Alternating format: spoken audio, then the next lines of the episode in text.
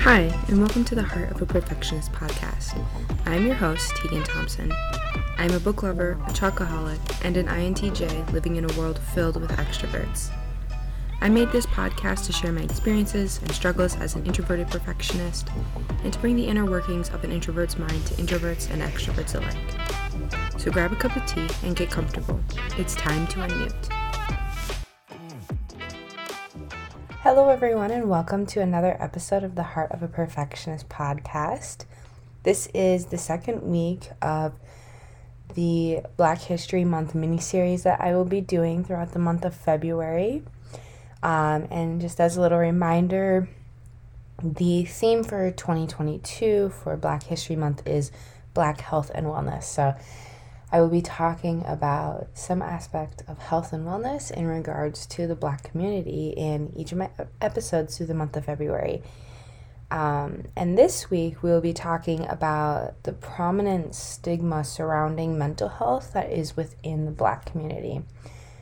Um, and I think, as a person who feels that it's very important to talk about mental health, um, I thought that this was a really important topic to cover. Um, and I think it is um, very um, eye opening and kind of educational for any person. I learned a lot just like kind of building this episode, and I hope that you, no matter your race, can take something away from this episode. Um, so, kind of to just give a little background before I jump in, um, African Americans are 20% more likely to suffer from serious mental and emotional distress um, due to not only like common causes of mental health issues such as childhood and your environment, work, relationships, and stuff like that um, but also is compounded by the stresses of sy- systemic racism that take mental and physical tolls on black individuals. However, only a third of African Americans who struggle with mental illness receive appropriate treatment, and um, I kind of want to talk about the, a couple of the reasons why. And the first reason is probably the biggest reason, and that's the stigmatization of mental health in black communities.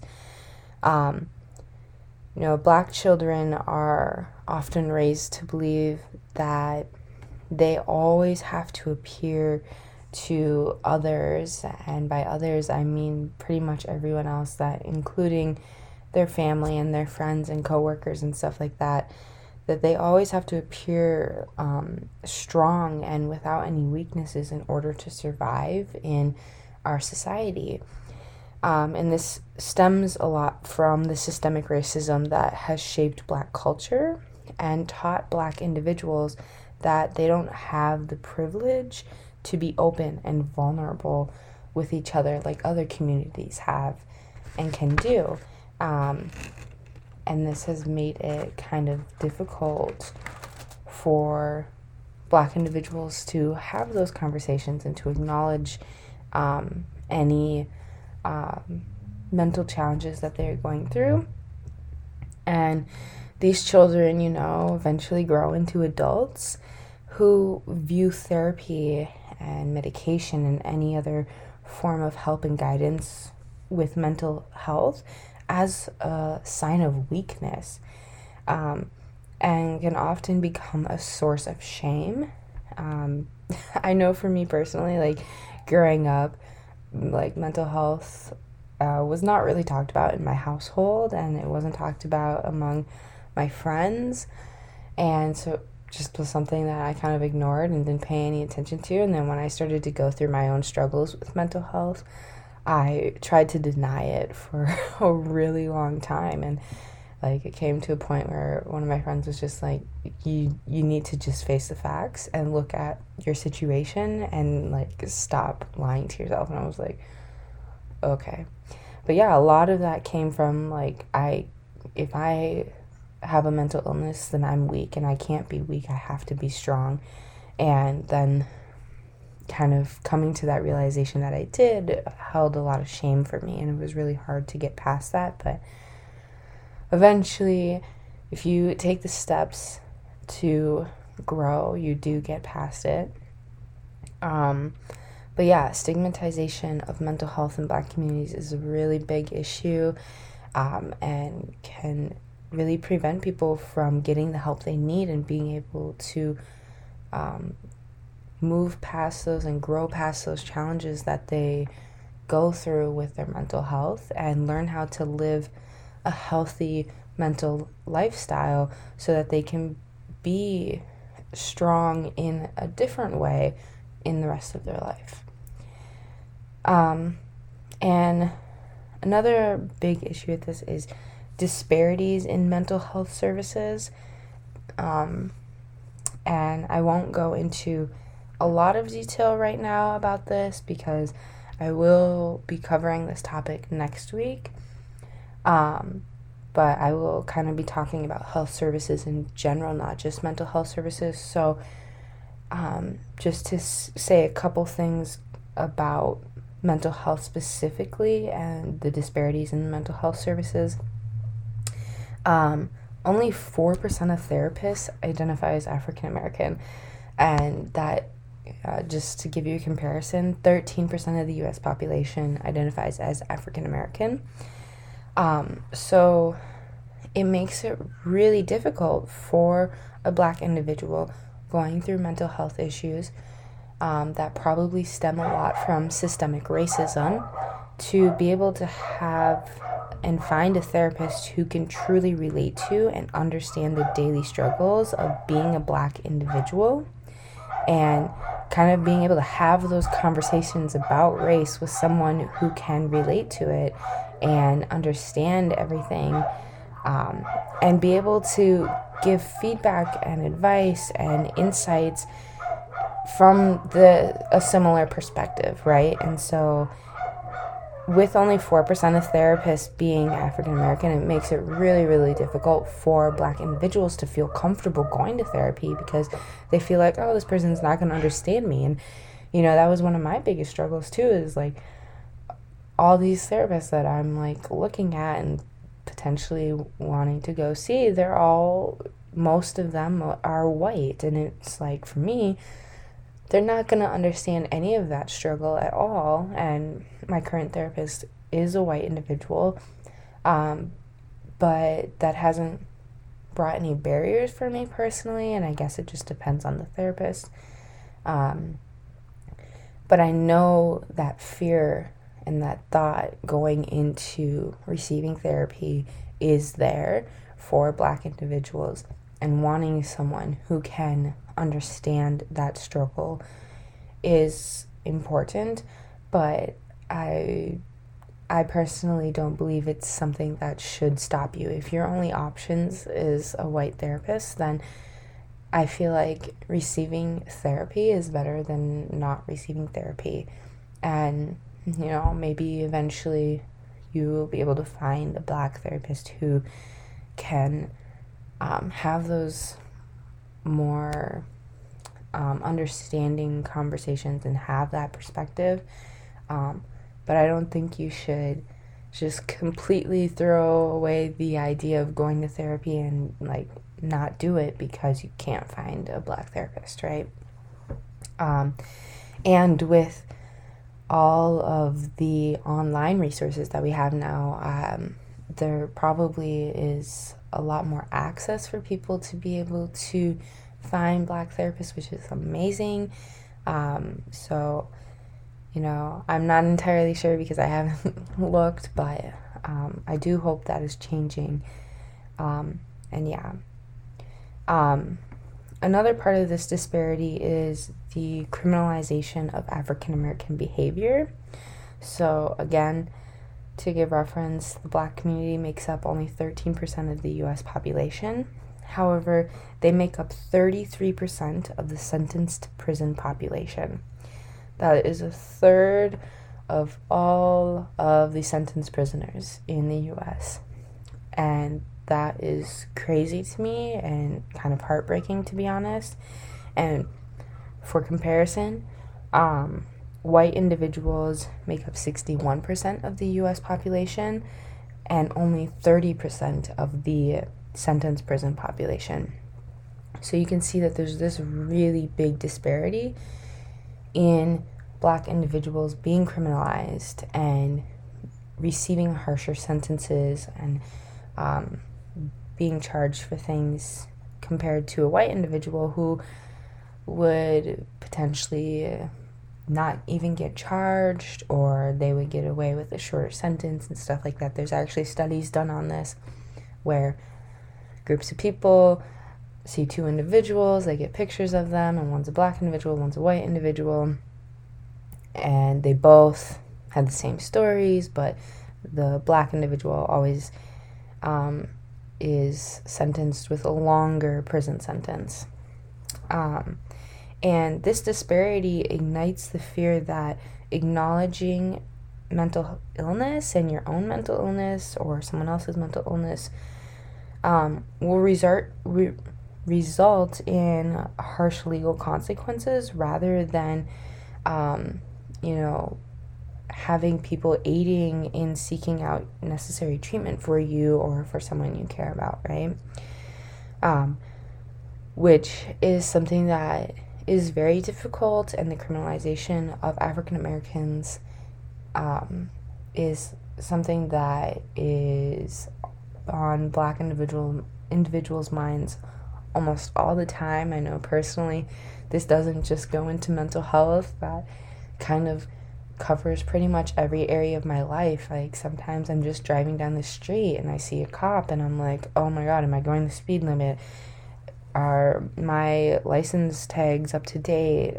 Are my headlights out? Am I gonna get pulled over even though my car is perfectly fine? Uh, like, you know, it, it's those simple fears and it extends to pretty much every aspect of life for a black individual when it comes to the criminalization of African Americans. And um, acknowledging that you have a mental illness kind of brings this fear that you will increase your chances of being criminalized. And that can be really scary. It is really scary. And I know that is why a lot of people try to ignore it and not seek out help. Um, but I think it's really, really important to overcome this stigma, not just for the black community, but for our entire society, because there is stigma around mental health in general. Um, but for black individuals specifically, in order to overcome this stigma, I think it's really important to break the cycle. You know, you are taught growing up that you need to be strong, you can't show weaknesses, and that mental health is a weakness, right? I think it's important to start having open conversations about mental health with your family, with your children, with friends, with coworkers, and to seek out necessary treatment for yourselves and your children. Um, because, you know, the next generation of the black community is being raised right now, right? There's all these children being raised right now. And if you don't break that cycle and if you continue to do what your parents did, what your grandparents taught, what your great grandparents taught, right? You're going to continue to propagate this cycle of stigma and it's going to continue to hurt the black community. So we have to make that change now within our black community, right?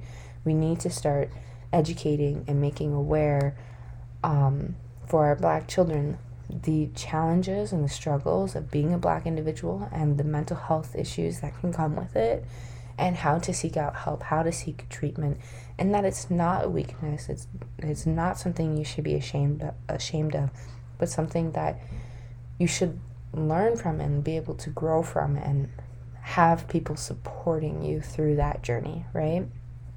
Um, but most importantly, it's really important to heal yourself from your traumas and from um, the things you grew up with and the things that kind of haunt you right now. Because if you can't heal yourself, then you can't teach other people to heal themselves, right?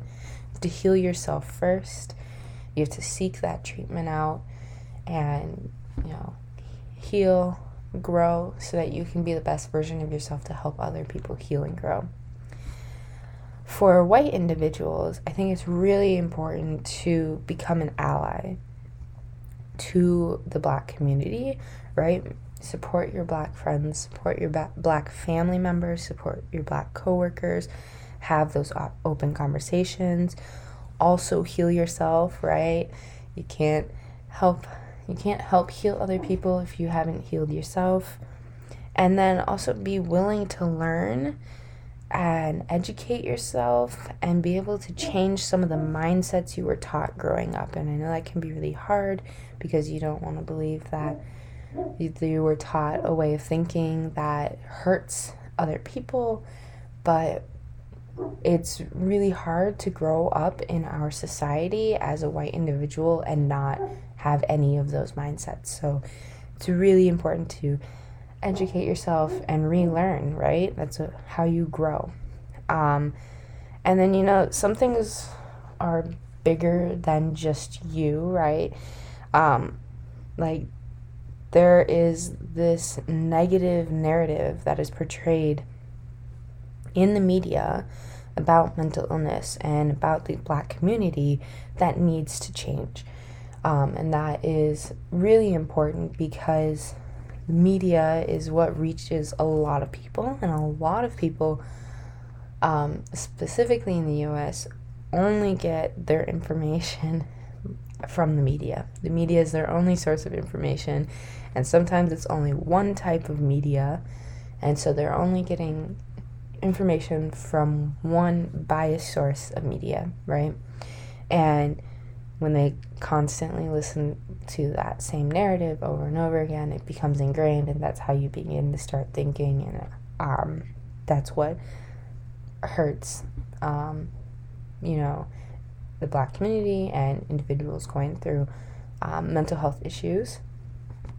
Um, so it's really, really important that the media changes that narrative, and I know that kind of goes beyond you as a single individual person um, but we have been seeing some positive changes with celebrities like Michelle Obama who have um, openly started talking about their struggles with mental health and then also talking about their positive experiences they've been having with therapy and counseling and how that's been helping them.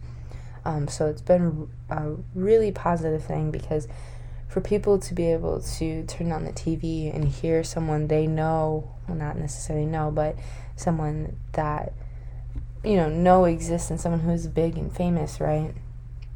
Talking about these challenges like talking about things that people usually don't talk about and then also talking about how therapy something viewed as a weakness has been really helpful for them so it's been that's been a positive shift and we need more things like that happening in the media um, and while you may be one person who can't change the media necessarily, you don't have to be silent. You can speak up, right?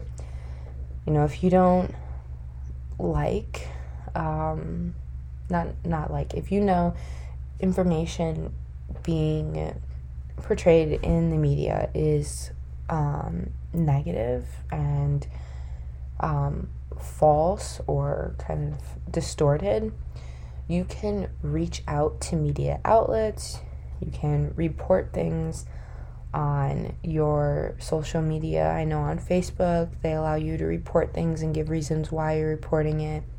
And if they see it as something that is harmful, then they will remove it. Like you have the ability to voice when something is not positive and when something is hurting individuals and a whole community, right?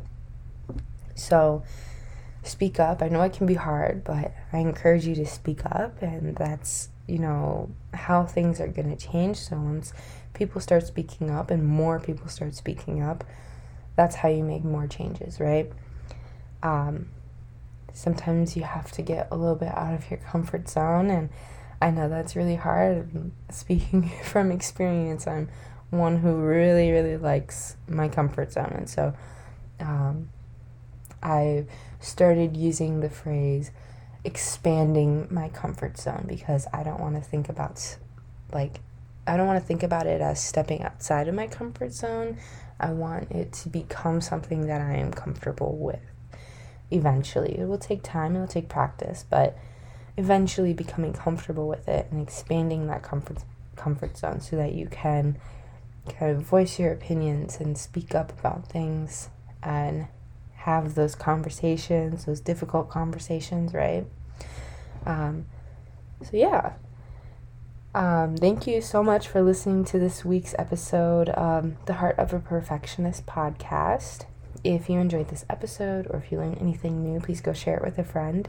And as always, have a great weekend, and I look forward to seeing you guys again next week on the Heart of a Perfectionist podcast.